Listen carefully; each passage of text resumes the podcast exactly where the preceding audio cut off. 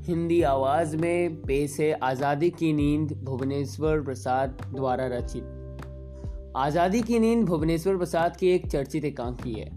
भुवनेश्वर के एकांकियों की सबसे बड़ी विशेषता सामाजिक यथार्थवाद है। प्रस्तुत एकांकी में भारत की आज़ादी की पूर्व संध्या की एकांकी का मुख्य विषय बनाया गया है।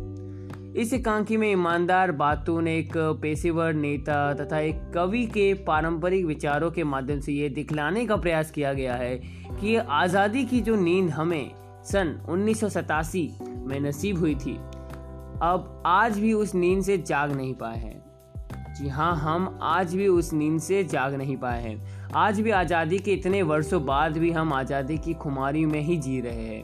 इस बहस में ईमानदार बातों के साथ एक विशेषज्ञ एक कमस खुसन, विशेष ईमानदार बातों तथा मिस कटारा आदि भी शामिल है। ईमानदार बातों का एक ऐसा मानना है कि किताबों की सारी सैद्धांतिक बातें झूठी है। तब तक, जब तक कि हम उन्हें यथार्थ के जीवन में ना उतार लें। लेकिन पेशेवर नेता का कहना है कि आज हर व्यक्ति में जीवन की मूल्य समस्या, क्राइसिस अभाव है। केवल कविताओं में अभाव की चर्चा भरकर देने से कुछ होने वाला नहीं है।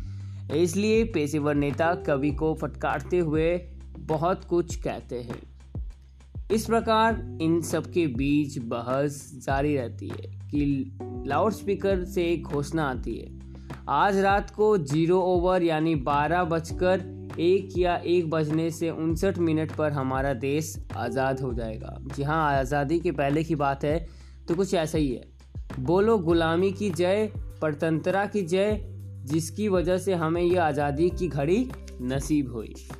उस टाइम आज़ादी का टाइम था और लोग बहुत हंस रहे थे, खुश थे, बहुत उस मोमेंट्स को एंजॉय कर रहे थे। इस घोषणा में सब परेशान से हो जाते हैं क्योंकि उनके समय उनके सामने तरह तरह के सवाल फिर उठकर खड़ा हो जाते हैं। मलसन, आज़ादी किस तरह होती है? आज़ादी होगी तो हम क्या करेंगे? आज़ादी का ये सवाल इतना बड़ा है कि विशेषज्ञ का कहना है कि हम विशेषज्ञों को सैकड़ों साल अध्ययन करना पड़ेगा, तब कहीं जाकर इसका उत्तर मिल पाएगा। इस विषय में पूरी कांकी का केंद्र बिंदु ईमानदार बातों का यह कथन है कि हमें अति से ईमानदारी चाहिए, इतनी कि वो आज़ादी और गुलामी को भेद मिटा दे। मैं पूछता हूँ, क्या यह मुमकिन है? जी हाँ ये सवाल है। यही वह दुखती राग है जिस पर भुवनेश्वर अपनी उंगली रखना चाहते हैं। आज आज़ादी के इतने वर्ष बाद भी भारत की आम जनता ये नहीं समझ पाई कि जिस आज़ादी की घोषणा हुई थी, वो बीच रास्ते में कहाँ अटक गई। कहाँ गए वे सुनहरे सपने जो आज़ादी की पूर्व संध्या पर हमने। आज़ादी के तुरंत बाद की स्थिति हमारी आज़ादी की पोल खोलने के लिए काफ़ी है। विभाजन की घोषणा होते ही एक आम आदमी दूसरे आदमी को पहचानने के लिए तैयार नहीं था। सदियों से एक साथ रहते आए लोग अचानक एक दूसरे के दुश्मन हो गए।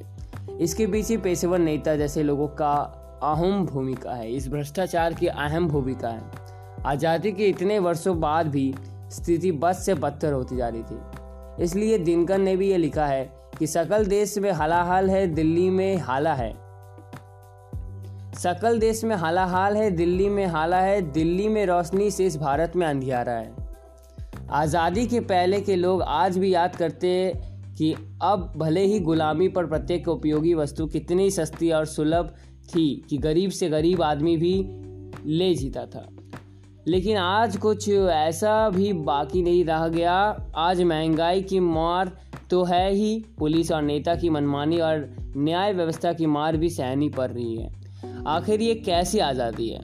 आज़ादी से पहले हमारे नेता जनता को राम राज्य का स्वप्न दिखाते हैं पर कुछ वैसा करते नहीं हैं। आज़ादी के पहले राम राज्य का जो सपना जनता की प्रेरित शक्ति था, आज़ादी के बाद वही जीवन का सबसे बड़ा व्यंग्य बन गया, मज़ाक सा बन गया है। प्रस्तुत एकांकी में यही व्यतीत हुआ है भुवनेश्वर प्रसाद की, और सुनने के लिए हिंदी आवाज़ के साथ बने रहिए।